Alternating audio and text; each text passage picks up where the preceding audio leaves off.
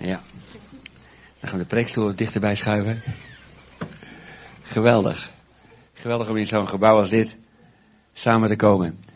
Ik eh, weet niet waar Christian zit, maar Christian en de leiders, heel hartelijk dank voor de uitnodiging en het voorrecht om bij jullie te zijn. Heerlijk. Een poosje geleden ik in Zutphen was. Ik ben heel blij dat Marco bij me is. En Marco is een van onze afgezwaaide studenten na twee jaar Christ Formation. En Marco is heel vaak bij me en hij rijdt me heel vaak. Een geweldige chauffeur. Ik vind het persoonlijk erg leuk om Peter en Corrie Sleebos weer te zien. We kennen elkaar heel goed. En ook uh, hier samen te zijn. Er wordt in Nederland veel voor me gebeden en ik ben erg dankbaar daarvoor. Het is een wonder op zich dat ik hier zit. Als je nagaat dat zeven jaar geleden de arts zei tegen mij na mijn tweede longembolie. Dat ik nooit meer zou kunnen preken, dat ik nooit meer zou kunnen spreken dat mijn werkende actieve leven was afgelopen. En dat ik waarschijnlijk twee tot drie jaar te gaan had. Dan zou het afgelopen zijn. Dus nu zeven jaar later. En als deze lieve arts, een vrouw, een specialist, een hele bekwame arts, heel sympathiek. Als die moest luisteren naar alle preken die ik in die jaren daarna gepreekt heeft, heb, dan moet ze wel een paar uh, vakanties opgeven. Toen twee jaar later, vijf jaar geleden, gebeurde er iets als bijwerking van medicatie dat ik niet meer kon lopen. Mijn evenwichtsorgaan werd vernietigd door medicatie. En ik denk dat Peter dat nog wel weet, ik kon niet meer lopen. En de dokter zei ook, ik zal nooit meer normaal kunnen lopen. Maar uh, de Heer is er. Ik heb met veel therapie, ik heb met een poos met een rollator gelopen. Maar ik heb weer heel goed kunnen lopen. Maar momenteel is er een andere medische situatie die me beïnvloedt. Maar ik heb eigenlijk heel goed weer kunnen lopen. En vandaar dat ik nu ook vanochtend zit. Een van de specialisten zei een poos geleden tegen mij, meneer Pasterkamp, heeft u een telefoonlijntje naar boven? Ik ja dokter, ik heb een telefoonlijntje naar boven. Hij zei, dat dacht ik al. Toen ik wegliep, dacht ik, ik had moeten zeggen, wilt u telefoonnummer hebben? Volgens de doktoren ben ik een medisch wonder en ik dank de Heer ervoor. Ik neem even de vrijheid, ik heb een paar boeken meegenomen. ik heb door de jaren heen een paar boeken mogen schrijven. En ik ga even iets van vertellen. David Tabernakel is nu in de derde opga, derde uitgave. Het is uh, kort geleden weer uitgekomen. In 1969 was ik heel kort in Australië voor een bezoek vanuit Papua Nieuw-Guinea. En daar was een Nieuw-Zeelandse prediker in de stad waar ik was, die een serie samenkomsten hield. Ik had deze, de naam van deze zendel, uh, prediker, zendeling, gehoord. En ik ben, één avond was ik vrij, ben ik gaan luisteren samen met Kobe. En in zijn prediking noemde hij Davids tabernakel. Ik wist welk verhaal hij bedoelde. Maar het liet me niet meer los. Davids tabernakel. Ik ben teruggekomen in Papua Nieuw-Guinea en ik heb maandenlang gestudeerd. En ik zag een waarheid die ons zo diep beïnvloed heeft. Wat het betekent om priester te zijn van God. De hele bediening van lofprijs en aanbidding. Ik had niemand die ons daarin kon coachen. En we zijn in 1969, 1970 dat in Papua gaan toepassen. Aarzelend wandelen, ja, niemand die ons een voorbeeld gaf. We zijn gaan toepassen wat we in de Bijbel ontdekt hadden. En ik hoop niet dat het verkeerd overkomt. Ik heb nog wel eens heimwee naar die dagen. Wat er toen losbrak in ons midden, in lofprijs, in aanbidding, in de werking van de Heilige Geest. Het profetische wat losbrak. Liederen die in ons midden zijn geboren, die de hele wereld over gegaan zijn. Geweldig wat we toen meemaakten. Toen ben ik in 1972 in Nederland geweest voor een lang verlof. Heb ik daar een groot seminar over gegeven. En ik denk dat ik kan zeggen dat ik in Nederland de eerste samenkomst meemaakte waar mensen huppelden en dansten van vreugde. De eerste samenkomsten waar gezongen werd in nieuwe tongen. En de eerste samenkomsten waar dit soort dingen gepraktiseerd werden. Een paar aanbiddingsleiders uit mijn generatie, die zullen je ook zeggen dat dat seminar was het begin van mijn bediening. En ik heb daar een boek over geschreven, dat is nu in de derde uitgave. En het is kort geleden weer van de pers gekomen, Davids Tabernakel. Daarnaast heb ik eh, een boek geschreven, Gods verbond met Abraham. Er kwam een Australische prediker bij ons op bezoek in Papua Nieuw-Guinea. En we hadden een Engels sprekende gemeente en een gemeente die in de plaatselijke taal was. Maar hij sprak in de Engelse gemeente. En hij noemde, uh, hij leerde ons een koortje. Wij zijn erfgenamen van de Vader en erfgenamen van de Zoon. We're heirs of the Father and heirs of the Son. Een lekker pakkend koortje, iets wat zo binnen een paar keer de hele club pakt het en lekker zingen. Maar het liet me niet los. Er, ik ben een erfgenaam, dat wist ik, Romeinen 8. Ik ben een erfgenaam van de vader, dat wist ik ook. Maar het liet me niet los. Ik ben een erfgenaam, erfgenaam van wat? Wat heb ik geërfd? Stel je voor, morgen, morgenochtend krijg je een brief van een notaris. Zeer tot onze spijt moeten we u meedelen dat uw oud-oom, die 40 jaar geleden emigreerde naar Canada, is overleden. Maar in zijn testament wordt maar één naam genoemd, dat is de uwe.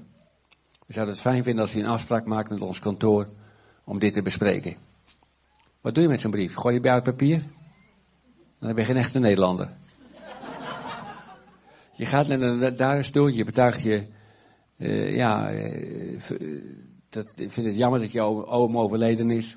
Je moet wel iets beleefd zeggen, want het is al 40 jaar geleden. Maar je had gehoord dat je oom een heel rijk zakenman is geworden. Dat jij mogelijk erfgenaam bent van die, die oom. Ik denk dat je alles ervan zou willen weten. De Bijbel zegt wij zijn erfgenamen. Van wat? Ik heb opnieuw een lijn in de Bijbel ontdekt die mij diep beïnvloed heeft. Die heeft mijn denken als zendeling diep, diep beïnvloed. Gods verbond met Abraham. Ik zag ook dat in Gods verbond met Abraham, dat uiteindelijk eindigt in Jezus, dat er ook een belofte is aan de islamitische volkeren. De nakomelingen van Ismaël. En hoewel de hele islamitische wereld op zijn kop staat, er is ook een grote belofte van God voor de islamitische wereld. Gods verbond met Abraham. Daarnaast heb ik op veel verzoek het verhaal van Papa Nieuw-Guinea geschreven. Je moet je buik omdraaien. Het is heel leuk, mensen pakken het boek, je moet je buiken omdraaien. Waarom staat het op zijn kop? Als ik in de taal die ik spreek in Papua Nieuw-Guinea eh, zeg je moet je bekeren, dan zeg ik letterlijk vertaald in het Nederlands je moet je buik omdraaien. Het diepste van je binnenste, het allerdiepste, moet veranderd worden. Dat is bekering. En dat is het verhaal van Papa Nieuw-Guinea vanaf mijn bekering. Van alle moeite die we gehad hebben, maar ook van de geweldige doorbraak die we gezien hebben. En de reacties zijn leuk. Een jonge leider zei, vertelde mij, ik heb het gelezen boek. Ik had zo'n honger voor God, dat God ook in mijn leven zou werken. Ik ben 40 dagen gaan vasten. Een andere jonge man kwam naar me toe. Een paar jaar geleden, geleden leidde u mij tot de Heer. Ik heb dit boek gelezen en ik werd zo getroffen door het boek. En terwijl ik dit boek las, heeft God mij een zendingsroeping gegeven. Ik heb mijn eerste zendingsreis achter de rug. Leuke ding als je dat zo hoort. Mooie dingen. Ik heb nog een boek geschreven, dat ligt nu bij de uitgever. De markt loopt niet zo vlot, dus hij wil even wachten. Dat heet, hebben je nieren zich ook bekeerd? Ik zie, amen. Ik zie overal wenkbrauwen omhoog gaan. Een hele bijbelse opmerking.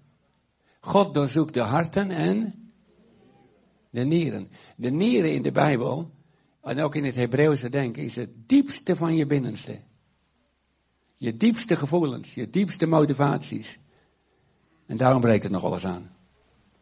Hebben je nieren zich ook bekeerd. Dus als het uitkomt, dan weet u. Dan, uh, en ik heb ook een uh, serie dvd's daar liggen, in die ruimte hiernaast. Over de seminars die we geven, die ik tien keer gegeven heb nu. Gevoelig worden voor de Heilige Geest. En in die seminars, ook samen met uh, de, ik geef het altijd bij de, bij de jongvolwassenen op opwekking hebben in de laatste drie jaar ik zo'n 1200 mensen de doop in de Heilige Geest ontvangen. En die eerste dagen, die dagen van het seminars, de gaven van tongen ontvangen, de gaven van profetie, genezing, woorden van kennis, we hebben van alles meegemaakt.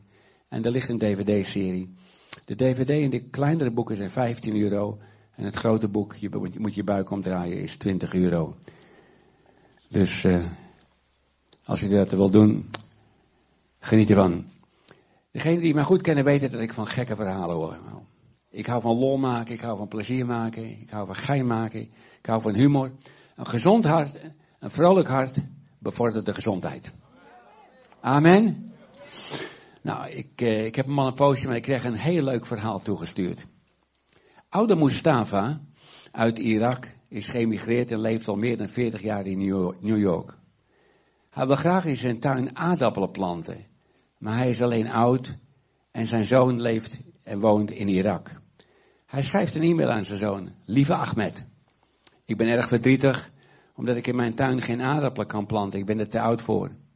Ik weet zeker dat jij me had geholpen om mijn tuin om te spitten als hij hier was geweest. Je weet hoe ik van aardappelen houd. Enzovoort, enzovoort. Ik hou van je, je vader. De zoon Ahmed schrijft meteen terug. Lieve vader, raak alsjeblieft niets in de tuin aan. Ik heb daar namelijk het spul verstopt. Ik hou ook van jou, Ahmed. Nog geen twee uur later staat het Amerikaanse leger, de mariniers, de FBI, de CIA voor het huis van de oude man. En ze spitten de hele tuin om, millimeter voor millimeter, maar vinden niks. Teleurgesteld gaan ze weer weg. Dezelfde avond krijgt de oude man nog een e-mail van zijn zoon. Lieve vader, hoogstwaarschijnlijk is die tuin nu helemaal omgespit. Meer kon ik niet voor je doen.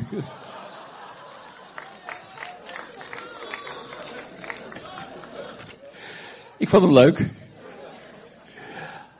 Oké, ik ga vanochtend spreken over een, een bepaald aspect van bekering.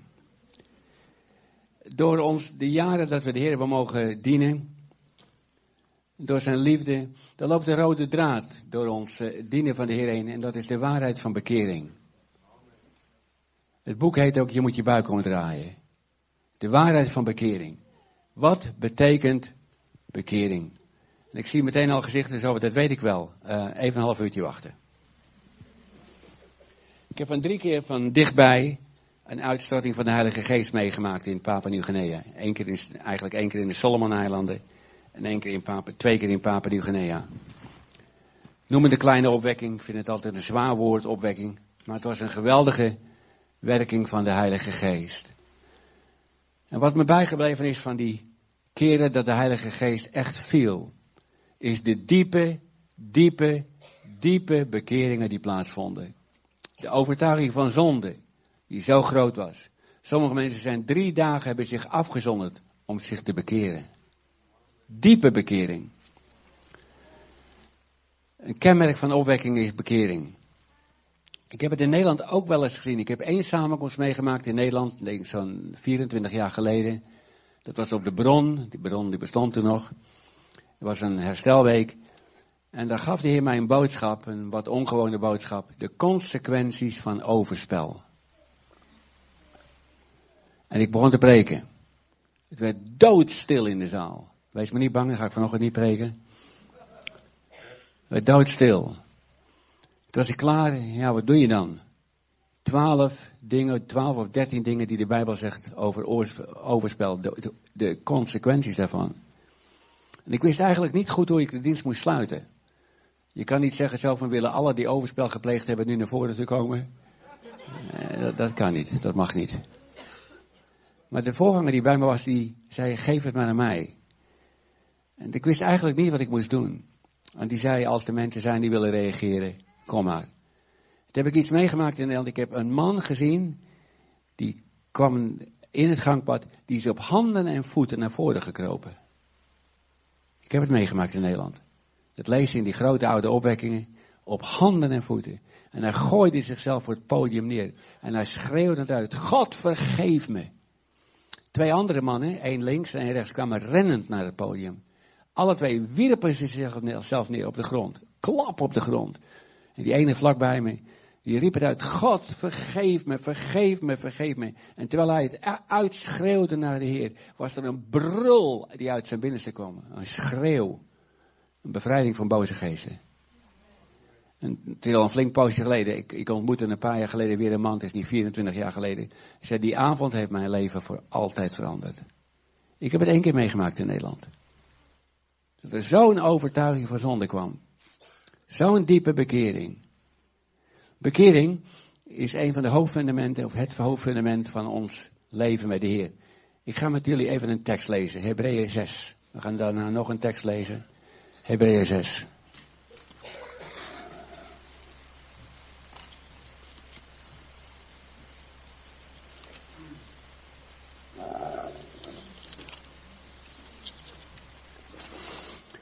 Hele bekende woorden, het fundament van ons geloof.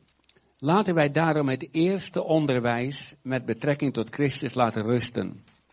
En doorgaan tot de volwassenheid of de volmaaktheid.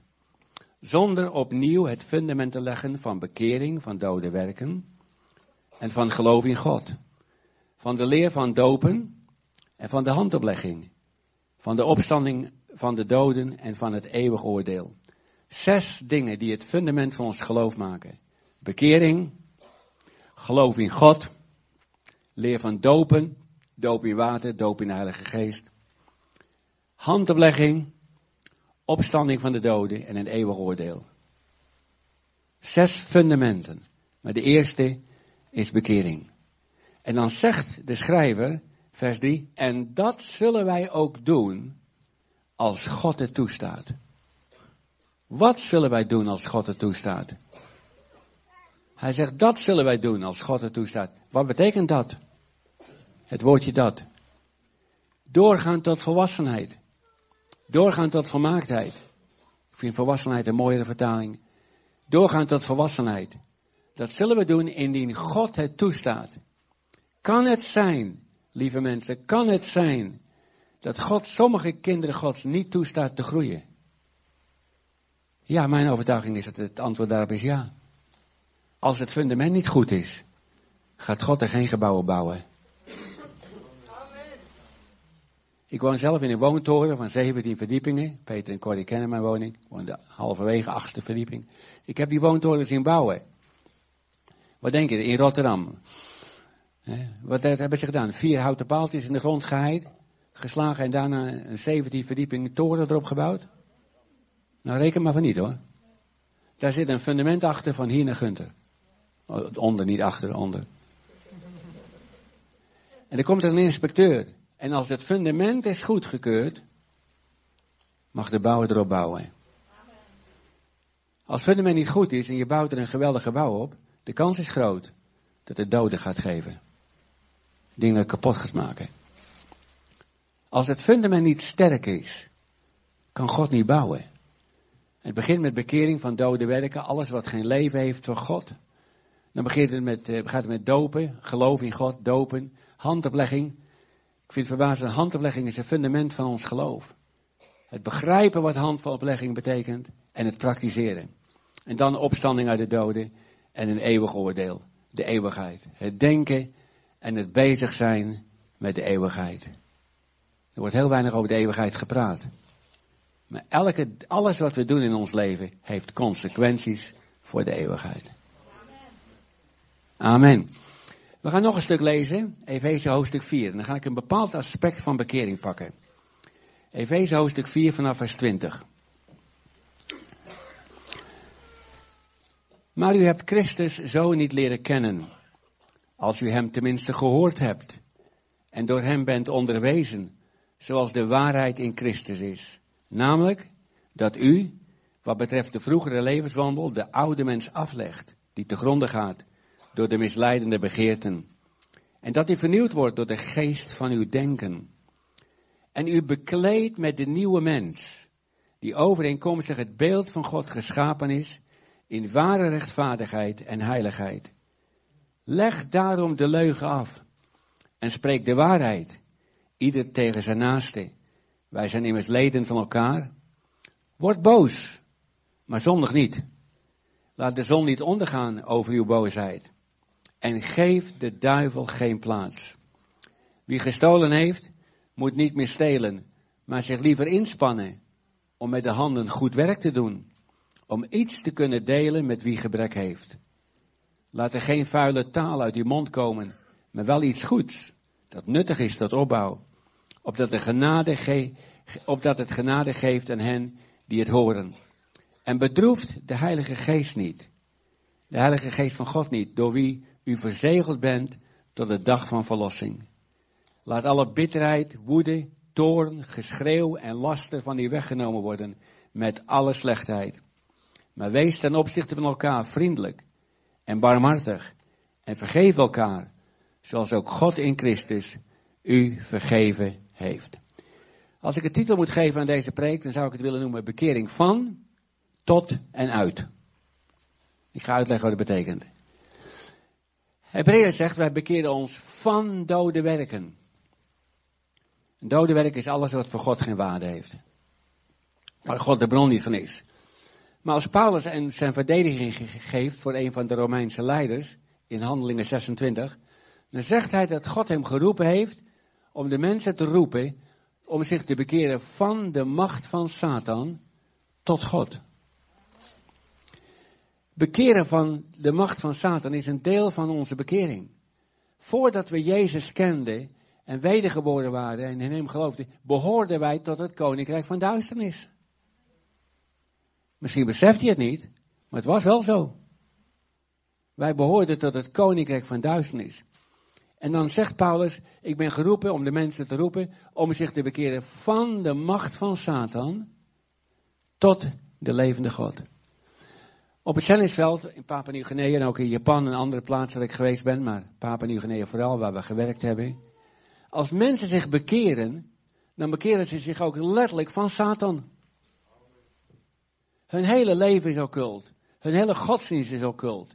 Het hele cultuur is occult. En als ze zich bekeren, bekeren ze zich ook van Satan. Tot de levende God. Vandaar dat die, die bekering vaak veel dieper gaat en veel radicaler gaat als wat wij kennen in het West. Bekering van Satan. Maar als ik kijk hoeveel occulte bezigheid er is in onze westerse wereld, nou, dan wordt het tijd dat sommige mensen dat hier ook gaan doen. Je bekeert je van Satan tot de levende God. Van dode werken tot God. Als je alleen maar bekeert van, is dat het halve werk. Stel voor, iemand is een alcoholist en die bekeert zich van de alcohol. Een goede zaak. Stop ermee. Maar er gebeurt verder niks. Dan merk je in de, toekomst, in de, merk je in, in, in, in de werkelijkheid dat het vaak nog heel dichtbij blijft. Die persoon drinkt niet meer. Die persoon drinkt geen alcohol meer. Maar het is nog heel dichtbij. En er hoeft maar iets fout te gaan. Een crisis of iets fout. En ze zijn terug met alcohol. Ze hebben zich bekeerd van, ik ga het uitleggen, maar niet bekeerd tot. Paulus zegt, je bekeert je van Satan tot de levende God. En Paulus geeft een paar hele praktische voorbeelden. Hij zegt dan, eh, in vers 25, leg daarom de leugen af en spreek de waarheid, ieder tegen zijn naaste. Wij zijn immers leden van elkaar. Leg de leugen af. Doe dat oude kleed af. Leg die oude mens af. Nou, ik ga ze een vraag stellen. En het kan zijn dat iemand mij of Kobe er wel eens over heeft horen spreken. Wanneer is een leugenaar geen leugenaar meer? Ja, ik hoor het al zeggen, heel goed. Meestal zeggen de mensen wanneer hij niet meer liegt. Dat is met halve waarheid. Een leugenaar is geen leugenaar meer wanneer hij uit gewoonte en als deel van zijn leven en karakter de waarheid spreekt. Dan is hij geen leugenaar meer. Iemand die altijd een leugenaar is geweest en nu niet liegt, kan ook zijn vanwege zijn omgeving, want het is te gevaarlijk om te gaan liegen. Nee, een leugenaar is geen leugenaar meer als die zich bekeert, bekeert van liegen tot een leven van waarheid vertellen, eerlijk zijn, oprecht zijn, zodat het deel van zijn hele persoonlijkheid wordt. Het, het is de meest normale om de waarheid te vertellen. Dan is die leugenaar geen leugenaar meer en is bekering in die zin compleet. Je bekeert je van en tot. En Paulus noemt nog een voorbeeld. Hij zegt in vers 28, eh, ik kom terug op de versen daarvoor. Uh, wie gestolen heeft, moet niet meer stelen. Maar goed werk doen om iets te kunnen delen met wie gebrek heeft. Nou, ik denk dat het nu al een beetje duidelijk wordt. Wanneer is een, een dief geen dief meer? Als hij ophoudt met stelen? Nee. Als een dief zich bekeerd heeft van stelen tot een leven om te werken met je handen, zodat jij vanuit je eigen hart kunt geven aan mensen die behoefte hebben, dan ben je geen dief meer. Een dief is heel vaak ik gericht. Ik heb het niet over iemand die steelt omdat hij honger heeft. Daar heb ik het niet over. Ik heb gewoon een dief zoals mijn broer op een nieuwe auto. Ik ook een nieuwe auto. Ik ga vannacht wel de straat op en ik vind er wel ergens een. Heb ik ook een nieuwe auto. Stelen is zo vaak ik, ik, ik gericht. Ik kom tekort. Ik heb niet wat anderen hebben. Ik ga mezelf helpen. Ik wil, nou ja, ik, ik, ik. Nee, die bekeert zich van stelen tot een leven waar hij werkt met zijn handen, met een motivatie om niet alleen aan God te geven, maar ook te geven aan mensen die nood hebben. De hele motivatie wordt jij. Dan is bekering compleet. En zo iemand, lieve mensen, valt niet vlug terug. Je bekering van en bekering tot. Ik ga nog een paar voorbeelden noemen. Vers 26. Word boos, maar zondig niet. Laat de zon niet ondergaan over uw boosheid. Ik heb mensen wel eens horen zeggen, christenen mogen niet boos worden. Nou, dat is niet waar. Dat is niet waar. Je mag best wel boos worden. Alleen pas op dat die boosheid geen zonde wordt. Ik ben wel eens boos geweest op mijn kinderen. Maar ik ben ze niet gaan haten. Ik ben niet bitter geworden. Maar die boosheid was wel nodig om correctie te brengen. Zeker veel ervaring, die amen die er net komt. Nee, je bekeert je van boosheid tot een leven waarin je niet toestaat dat boosheid woekert in je leven, wortel schiet in je leven, dat je s'avonds nooit gaat slapen met onopgeloste zaken. Dat leven, dat bekeer je. Je bekeert je van en je bekeert je tot. Er wordt er nog één genoemd. Ja. Vers 29. Laat er geen vuile taal uit je mond komen. Dat Paulus in zijn tijd ook al last van met christenen. Maar wel iets goeds. Dat nuttig is tot opbouw. Opdat het genade geeft aan hen die het horen. Je bekeert je van verkeerde taal. Je bekeert je van vuile taal. Je bekeert je van laster. Wordt ook genoemd daar. Wordt ook, in die hele context wordt ook genoemd laster. Roddel, kwaadsprekerij. Je bekeert je van verkeerd spreken tot een leven van goed spreken. Maar niet alleen van goed spreken. Om dingen te zeggen die nuttig zijn tot opbouw. Zodat anderen erdoor bemoedigd worden. Je bekeert je van verkeerd praten. Altijd kritisch zijn, altijd negatief, altijd rottaal. Tot een leven om je mond te gebruiken om andere mensen te bemoedigen. Leuke dingen te zeggen, bemoedigende dingen, opbouwende dingen. Dat is een deel van de bekering. Sommige mensen, ik heb me bekeerd van vuile taal, maar ze hebben nog nooit een complimentje gegeven. Ze hebben nog nooit iemand bemoedigd. Ze hebben nooit iemand iets goeds gezegd. En ik ben verbaasd door die jaren heen, wat een kracht onze woorden kunnen hebben om gewoon iets leuks te zeggen. Hadden een, in Australië, toen ik daar voorganger was, was een alleenstaande moeder, had een jongetje van een jaar of negen. En uh, haar uh, vader was overleden. Ze had alleen een moeder, ze had geen broers. Haar, uh, ze was erg eenzaam. En op een ochtend belde ze op. En ik zat op kantoor. En ja, ik hou van wol maken. Ik zeg, wat, heb jij, wat zie jij er leuk uit vanochtend? Tegenwoordig met Skype kan dat, maar toen kon dat nog niet. Ik zeg, wat zie je er leuk uit? Toen zei ze, meent u dat? Ik zei, ja, natuurlijk. Je ziet er leuk uit vanochtend. Zei, hoezo? Weet u dat? Ik zeg, heb jij daar geen cameraatje op je te telefoon zitten? Dat moet je nagaan, twintig jaar geleden. Ik zei, ja hoor, ik heb een cameraatje op mijn telefoon. Oh, zoals ik niet. En toen had ze door dat ik een grapje maakte. Even kunnen praten, ze vroeg wat. Zondags kwam ze naar me toe. Toen zei ze, ik wil u bedanken voor wat u deed. U maakte een grapje, maar u zei iets leuks over mij. Er is geen één man in mijn leven die ooit iets leuks tegen mij zegt. Ik wil u bedanken voor dat grapje. Dat heeft me zo diep geraakt. Er was niemand die iets fijns tegen haar zei. En ik wil bedanken voor zo'n gek grapje. Bekering is bekering van vuile taal, van laster, van kritiek, van roddel. Tot een leven van opbouwen van andere mensen.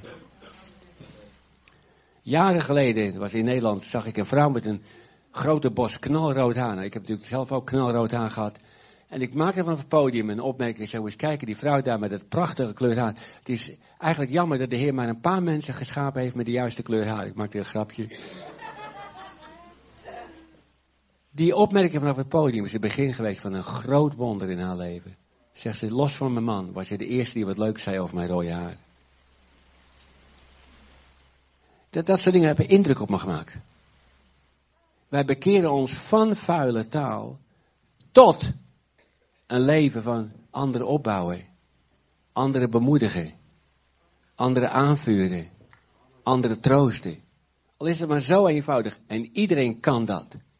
En als je het gaat doen, wordt het een deel van je leven.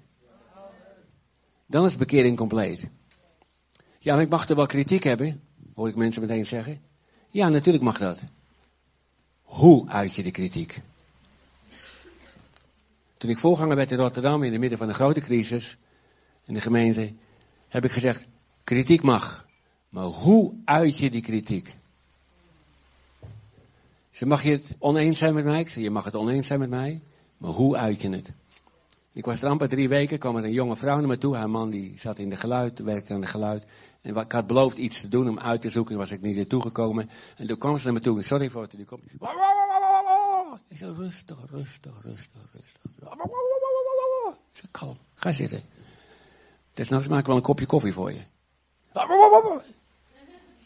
Ik zeg, rustig, praat. Oh. Zeg, einde gesprek. Ik zeg, met jou praat ik niet meer. Zo gaan wij in het koninkrijk van God niet met elkaar om. Als je vragen hebt, kritiek hebt, mag. Hoe uit je het? Lieve mensen, er is een cultuur in Gods koninkrijk die is zo anders dan de wereld. Ik heb gezegd in de gemeente, mag je kritiek hebben? Ja hoor. Mag je het ons eens zijn? Absoluut. Mag je het uiten? Ja. Hoe uit je het? Respectvol. Eervol. Je gebruikt je tong om op te bouwen. Zelfs als het een stukje vraag is, oneens, hoe uit je het? Dat is de cultuur van Gods koninkrijk. Er wordt er nog eentje genoemd. Uh, vers 31. Laat alle bitterheid, woede, toorn, geschreeuw en lasten van die weggenomen worden met alle slechtheid. En wees ten opzichte van elkaar vriendelijk en barmhartig. En vergeef elkaar, zoals ook God in Christus u vergeven heeft. Paulus noemt dat de oude mens afleggen en de nieuwe mens aandoen. Dit is de nieuwe mens. Zo gedraagt hij zich. Zo functioneert hij. En je ziet ook als mensen zich uitstrekken naar dat het leven van God er aan alle kanten uitkomt. Dan begint dat leven aan alle kanten God uit te stralen. Bekering van en bekering tot. Als iemand in immoraliteit geleefd heeft en is nog niet getrouwd, dan is het niet alleen een bekering van immoraliteit, maar het is ook een, een bekering tot een leven van moraal schoon zijn, schoon blijven, totdat je een partner hebt en seksualiteit te bewaren tot het huwelijk. Zodat het gegeven kan worden aan je partner als een daad van liefde. En niet langer op ik gericht is. Dat is de bekering. En als iemand in een huwelijk overspel gepleegd heeft, en er komt een stuk bekering, dan is het een bekering van de zonde, van het overspel, van wat verkeerd is, tot een leven waarvan je zegt, mijn vrouw is de enige vrouw in mijn leven. Zij is de mooiste vrouw die ik ken. En ik wil niet eens mijn ogen gaan, gaan kijken naar andere vrouw. Dan bekeer je tot een heel ander leven. Het is niet alleen bekering van.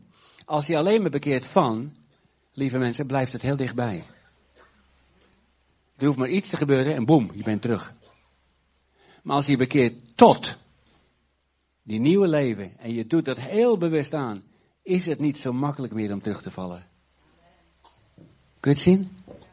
Het is een deel van bekering waar ik eigenlijk weinig mensen over hoor spreken. In Papua Nieuw-Guinea kwam een jongen tot de Heer, ik noem hem Robert. En op een zondagavond gingen we altijd eh, echt tijd doorbrengen met mensen bidden. En Robert kwam naar voren toe. Hij was een student in een technische school. En hij zei tegen mij, Pastor John, zo weet ik het Engels. Hij zei, Pastor John, hij zegt, uh, ik vroeg hem eens, je wilt gebed? Hij zegt, ja. Hij zei, Pastor John, ik heb zo'n last van onreine gedachten. Ik denk aan meisjes, denk aan seks. En ik wil dat niet. Ik wil dat niet. Ik wil het niet. Ik ging voor hem bidden, heel oprecht. Er was een hele liefdevolle aanwezigheid van de Heer. Twee weken daarna, of drie weken daarna, kwam hij weer naar voren toe. Ik zei, wat is er aan de hand, Robert? Hij zei, Pastor John, een week lang ging het goed en toen kwam het weer terug. En ik vecht er tegen. En ik schijn er niet te winnen. Kunt u voor me bidden? Dus natuurlijk weer gebeden. Een paar weken daarna gebeurde het weer. Ik weer met de gebeden. Toen zeg ik, Robert, ik kom, ga een keer met jou praten. Ik ben naar zijn school gegaan, er was een internaat. Na schooltijd is ik kom in mijn auto zitten. Ik ben met hem gaan praten. Ik zeg, vertel eens iets over de stam waar je uitkomt. 98% van alle stammen in Papua Nieuw-Guinea hebben een hoge moraliteit. Maar er zijn een paar stammen waar alles kan en alles mag. Hij kwam uit de stam met een hoge moraliteit. Ik zeg, heb je ooit een meisje aangeraakt? Hij zegt, nog nooit.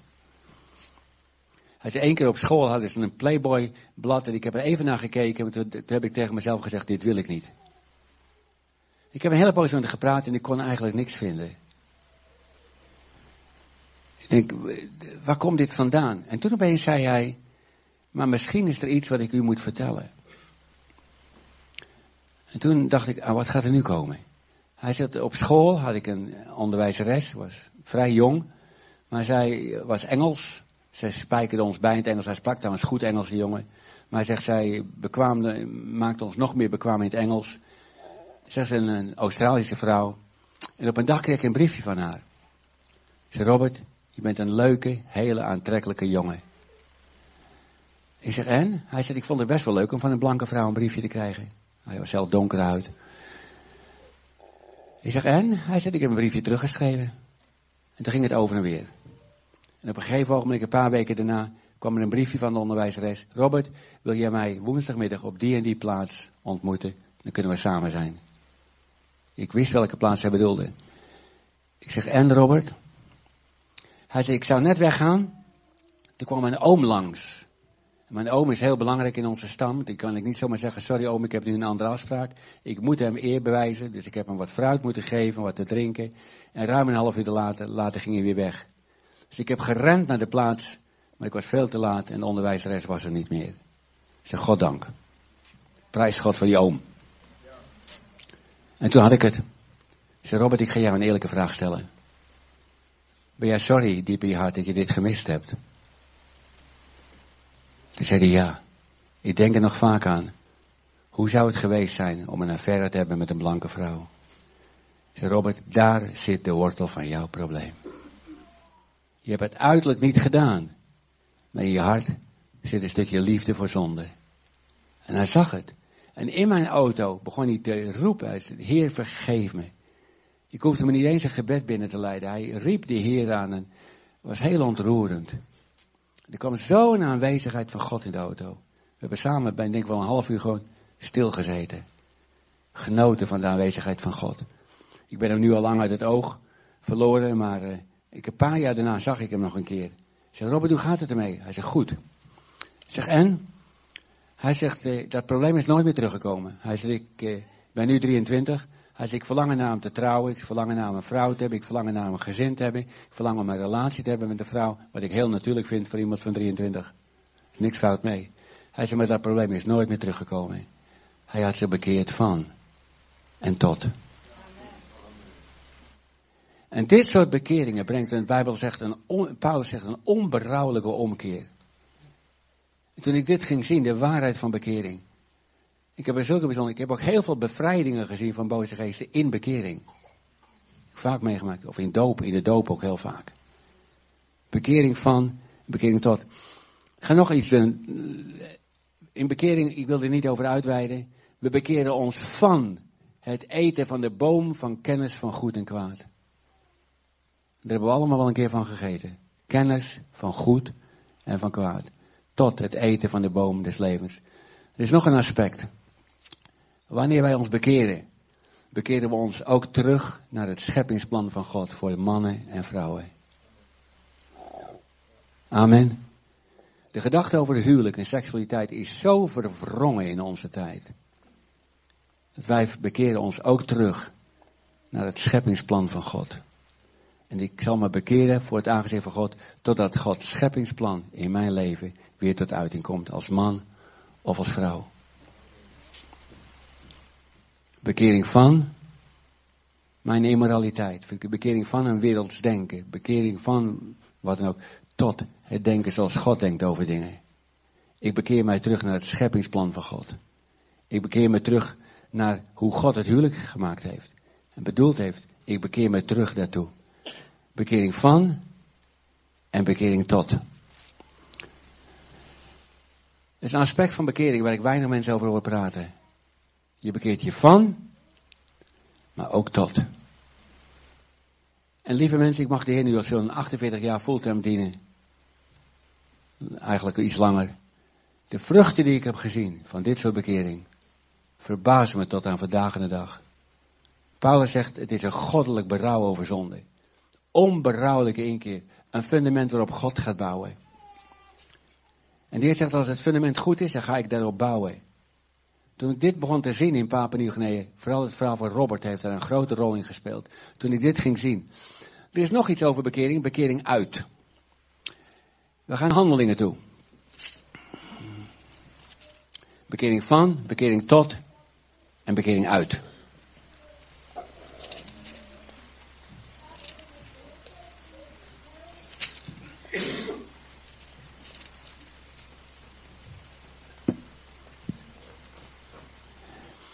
Op de Pinksterdag wordt de Heilige Geest uitgestort.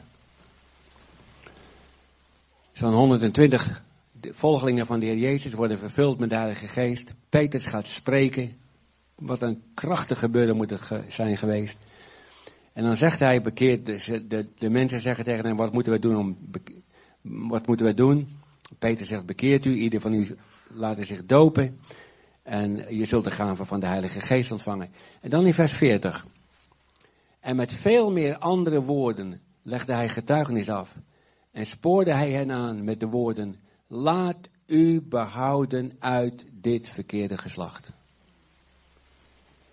Wat voor mensen sprak Petrus toe? Joden. Het was de Pinksterdag. Er waren allemaal Joden bij elkaar.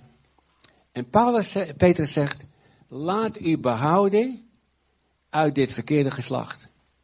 En hij sprak tot Joden. Hoe zit dat? Er waren heel veel, zonder enige twijfel, waren er veel oprechte Joden aanwezig die dag. De Bijbel vertelt ons van Joden, oprechte Joden.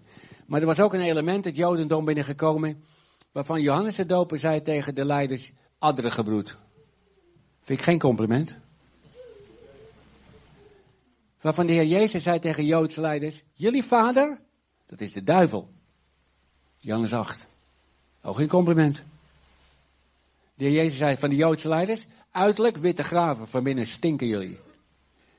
En je rijdt stad en land af om een bekering te maken, en als hij een bekering maakt, wordt hij nog erger dan jullie. Er was een element, het, het, het Jodendom binnengekomen, dat zo wettisch was, zo verkeerd, zo krom. Dat had niets meer te maken met zoals God het bedoelde toen hij de wet gaf aan Mozes. Dat was wat mensen ervan gemaakt hadden. En Peter zegt, daar moet je van bekeren. Je moet hier uitkomen. Je bekeert je uit. Laat u behouden uit dit verkeerde geslacht. Betekent dat ze geen Joden meer waren? Ze waren door en door Joods. Maar ze bekeerden zich uit. Ik leidde in Papa Guinea een keer een jongen tot de Heer. Een universiteitsstudent. Kabut. En ik leidde hem in een zondagsgebed. Ik had zo'n standaard zondagsgebed van... Heer, ik kom tot u, wilt u mij vergeven? Kom in mijn hart wonen enzovoort. Ik denk dat jullie wel begrijpen, zo'n standaard zondagsgebed. En ik liet hem zin voor zin nabidden. En opeens gooide hij een zin ertussenin die niet in mijn standaard zondagsgebed stond.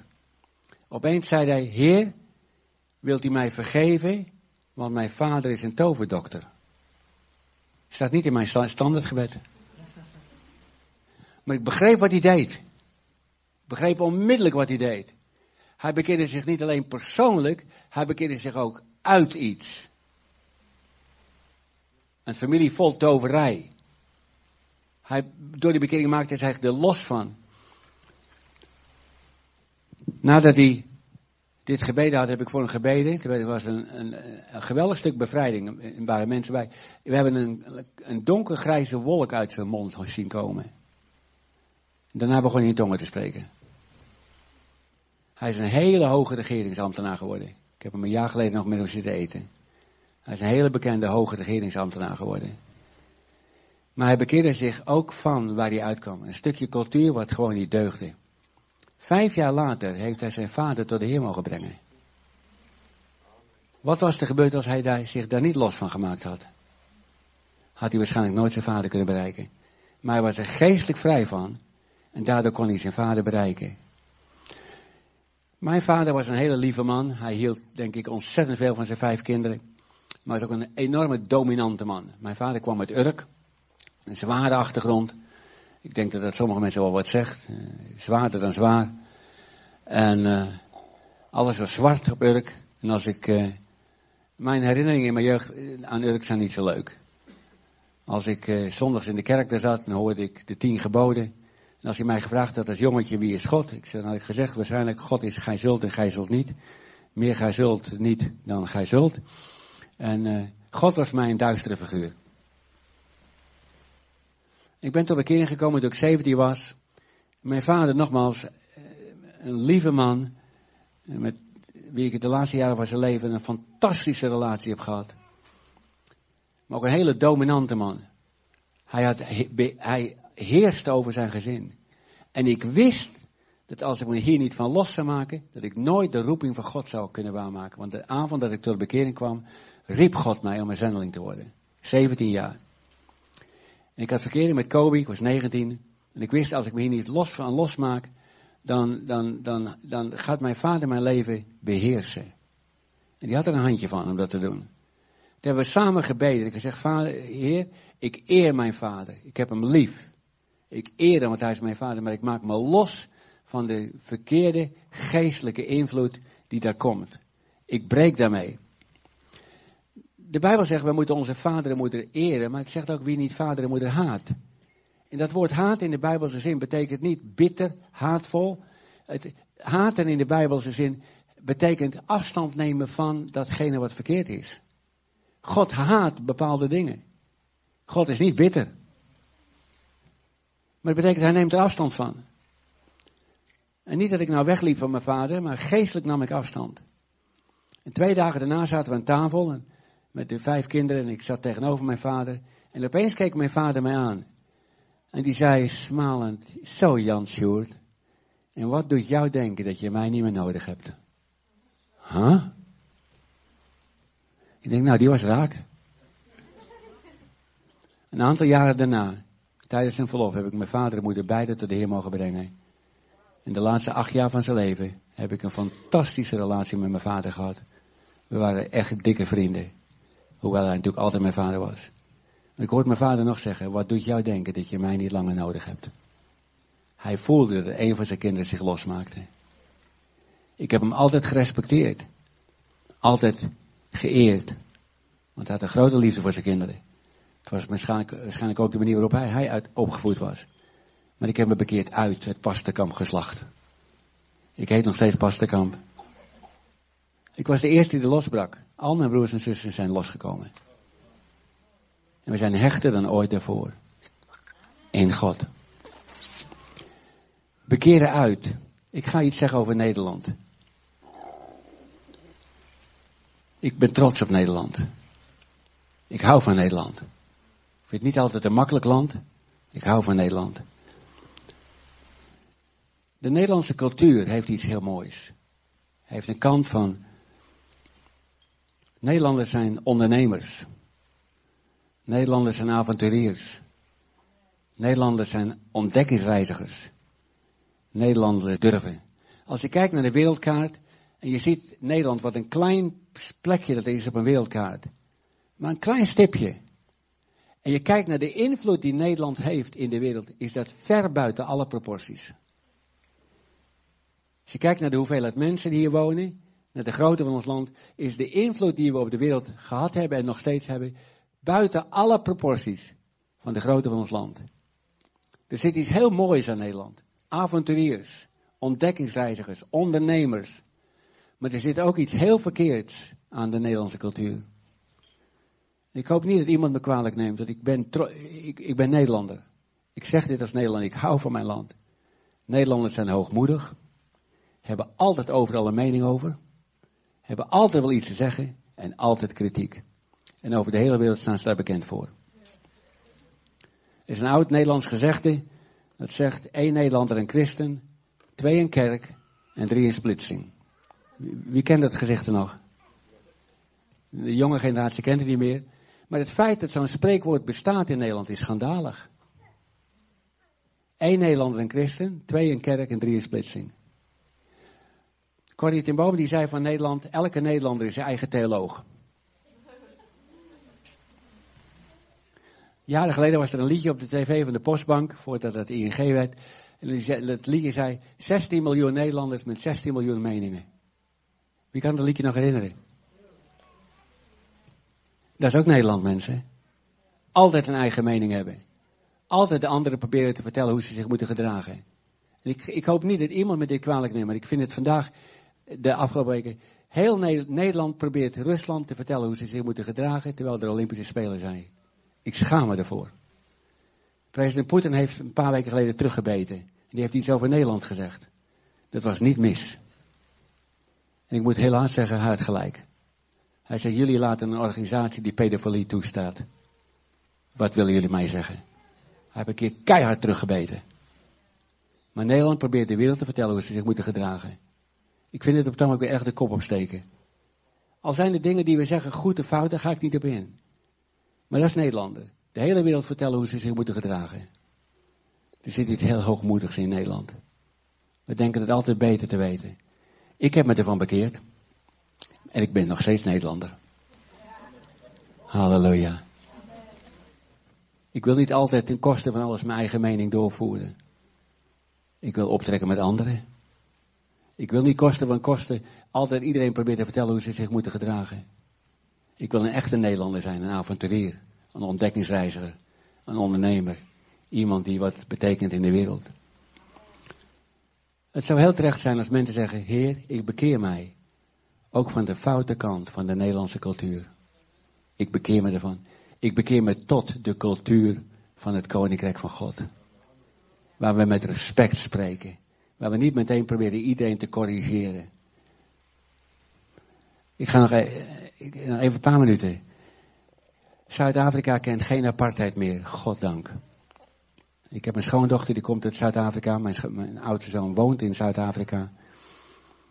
Ik heb met grote liefde en interesse het leven van Nelson Mandela gevolgd. Hij is nu bij de Heer, hij was een christen. In welke mate, dat weet ik niet, maar de gemeente, waar mijn zoon kwam toen hij in Zuid-Afrika woonde, daar kwam Nelson Mandela ook wel eens. Hij heeft hem meerdere keren gezien. Apartheid. Nederland heeft Zuid-Afrika jarenlang geprobeerd te vertellen wat ze moesten doen aan de apartheid. Weet je wie het daar gebracht heeft? Grotendeels de Nederlanders. Ik heb als jongen op school geleerd. En ik schaam me voor wat ik nu ga zeggen. Ik heb als jongen op school met den Bijbel. Dat een van de zonen van Noach heeft zich misdragen. Werd de vader van de donkere mensen. Die voorbestemd zijn door God. Om de blanken te dienen. Wie kent dat? De kerk heeft het herroepen. Ik heb het als jongen geleerd. Dat wij dat even zelfs voor elkaar krijgen. Dat donkere mensen zijn voorbestemd om blanken te dienen. Dat komt uit Nederlandse theologie. Apartheid.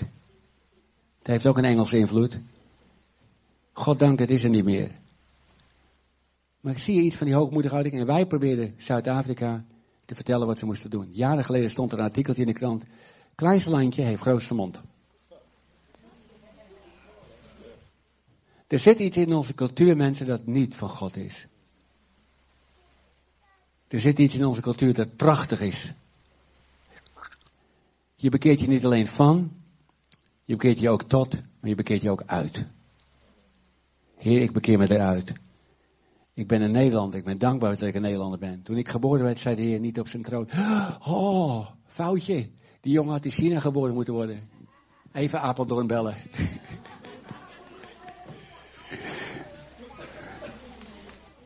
God wilde mij als Nederlander. Kun je me volgen? Er zit iets, in onze cultuur. Daar moeten we los van komen. En eh, hoeveel van deze cultuur heeft kerken kapot gemaakt? Heel wat. Er zijn wat kerken en gemeentes kapot gegaan door dit aspect van onze cultuur. Mijn mening ten koste van alles. Gods, Gods koninkrijk is een cultuur van respect, van eer, van luisteren naar andere mensen, van vrede zoeken, van eenheid zoeken. Geen compromissen, maar eenheid zoeken. Bekering. Paulus zegt, doe de oude mens af. Doe de nieuwe mens aan. Bekeer je van, tot en uit. En ga je leren wat Gods koninkrijk is. Is zo mooi. Ga je andere mensen bemoedigen. Ga je andere mensen aanvuren. Ga je andere mensen troosten. Ga je heel anders leven. Ga je werken met je handen om ook aan mensen te kunnen geven wat ze nodig hebben. Vader, ik dank u voor uw woord. Dank u voor uw genade. Dat wanneer wij naar u toe komen door de werking van de Heilige Geest in echte bekering, dat u een diep werk doet in onze levens. Dat u een fundament legt in onze levens waar u op kunt bouwen. Waarop u grote gebouwen kunt bouwen. die geen schade aanrichten, maar die zullen blijven bestaan. Vader, ik dank u voor de waarheid van bekering. Er is vreugde in de hemel wanneer iemand zich bekeert. Bekering zet de, de hemel in beweging. En ik prijs u daarvoor.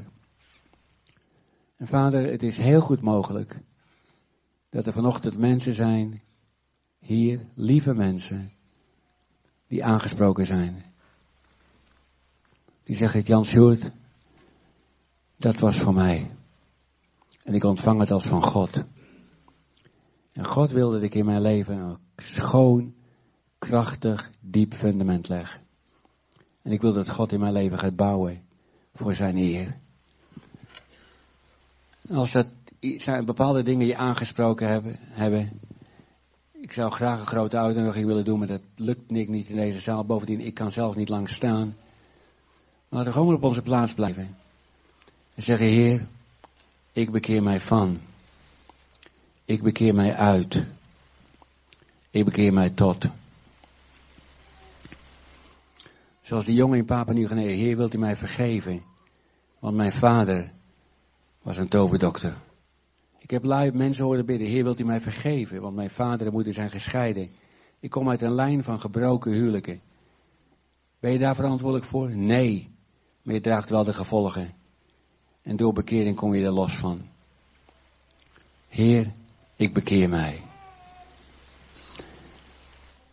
Het is heel goed mogelijk dat het verhaal van Robert je aangesproken heeft. Uiterlijk had hij het nooit gedaan. In zijn hart vond hij het nog steeds jammer dat hij het gemist had. Roberts leven werd zo aangeraakt die avond, die dag, die middag in mijn auto. De kracht van God kwam op hem. Ga dan, ga dan voor een moment naar de Heer toe. Zeg, Heer, ik kom naar u toe met echte bekering. Ik bekeer me van, wat het ook is. Ik bekeer me tot. En ga omarmen. Heer, ik bekeer me tot een heel ander leven.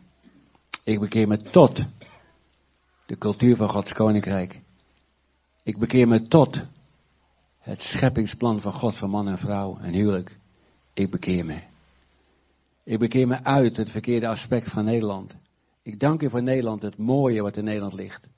Het prachtige wat in Nederland ligt, het aantrekkelijke. Datgene wat u gebruikt. Maar dat verkeerde, daar bekeer ik me van. En ik bekeer me tot de cultuur van Gods koninkrijk. Van respect, van liefde, van barmhartigheid, van troost, van bemoediging. Heilige Geest, dank u dat u werkt. Dank u dat u werkt. Dank u dat u werkt. Halleluja. Halleluja.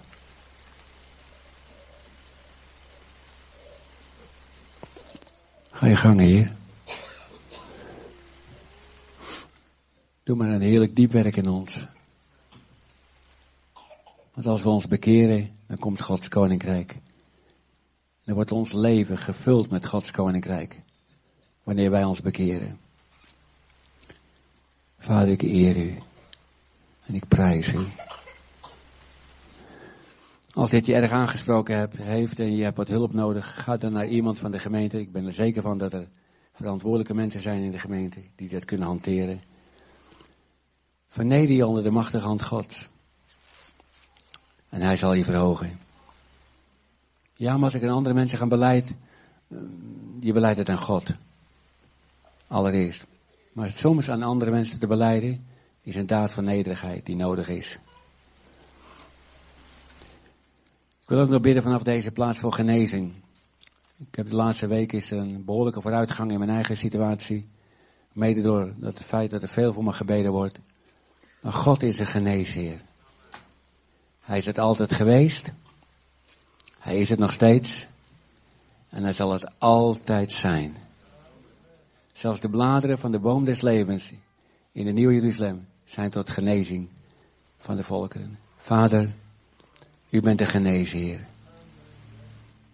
Yahweh Rafa, Jehovah Rafa, ik de Heer, ben uw heelmeester. Dank u dat u vanochtend mensen aanraakt. Dus iemand hier die heeft erg veel last van reuma. Het is een vrouw van ongeveer 36 jaar oud. Je hebt erg veel last van reuma. Leg je hand op je lichaam. Ik voor je bidden. Vader, u toont mij dit. Ik dank u dat u geneest. Op dit moment. Dat u geneest. Heer, dat u, uw Heilige Geest die is als olie, als het ware, waar alles weer met goddelijke olie, elk gewricht met goddelijke olie aanraakt. Zodat het goed functioneert. Goed functioneert. Dank u voor genezing. Er zijn ook twee mensen die erg knokken met suikerziekte, diabetes. Ik wil daar voorzichtig mee zijn, want je bent onder medicatie. Ik wil gewoon voor je bidden. Vader, u heeft door de jaren heen zoveel mensen genezen van diabetes. Er zijn hier mensen die, die lijden aan diabetes. Dank u Heer dat u hen aanraakt. Dank Heer dat u hun roep heeft gehoord. Dat u hun tranen heeft gezien. Dat u hen vandaag aanraakt.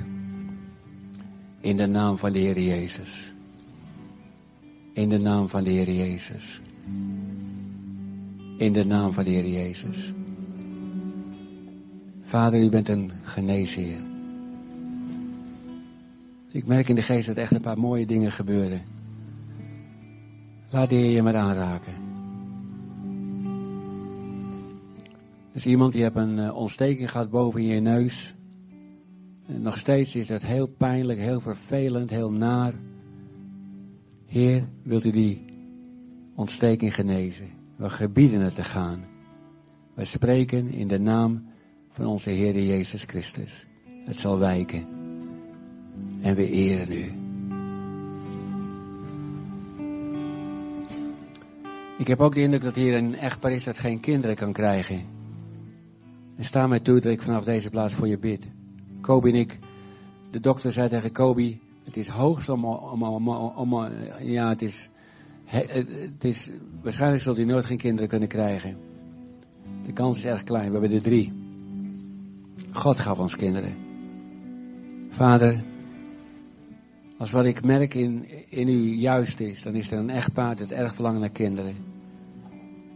U heeft een gebed gehoord. Wilt u hen kinderen geven? En een zegen met een prachtige baby. In de naam van de Heer Jezus. Dank u voor die hand op onze levens.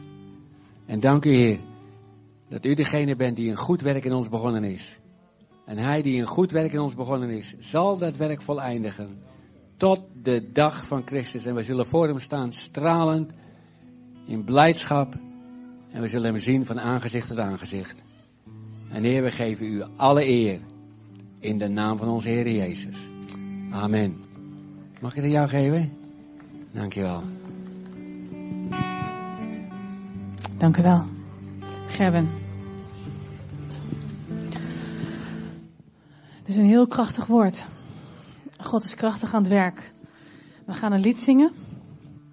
En ondertussen wil ik wel mensen van het gebed vragen om bij het kruis te gaan staan. Maar ook als je gewoon zonder gebed naar het kruis stil wil gaan, neem de tijd. Ga naar, naar, ga naar voren toe. Het is zo, ik heb net wel gehoord dat we wat eerder de zaal uit moeten, maar we hebben nog heel even tijd. En uh, laat deze kans niet voorbij gaan.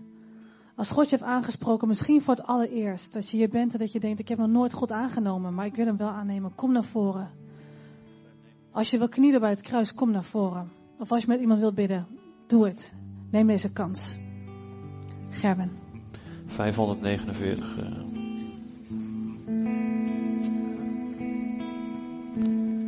Ik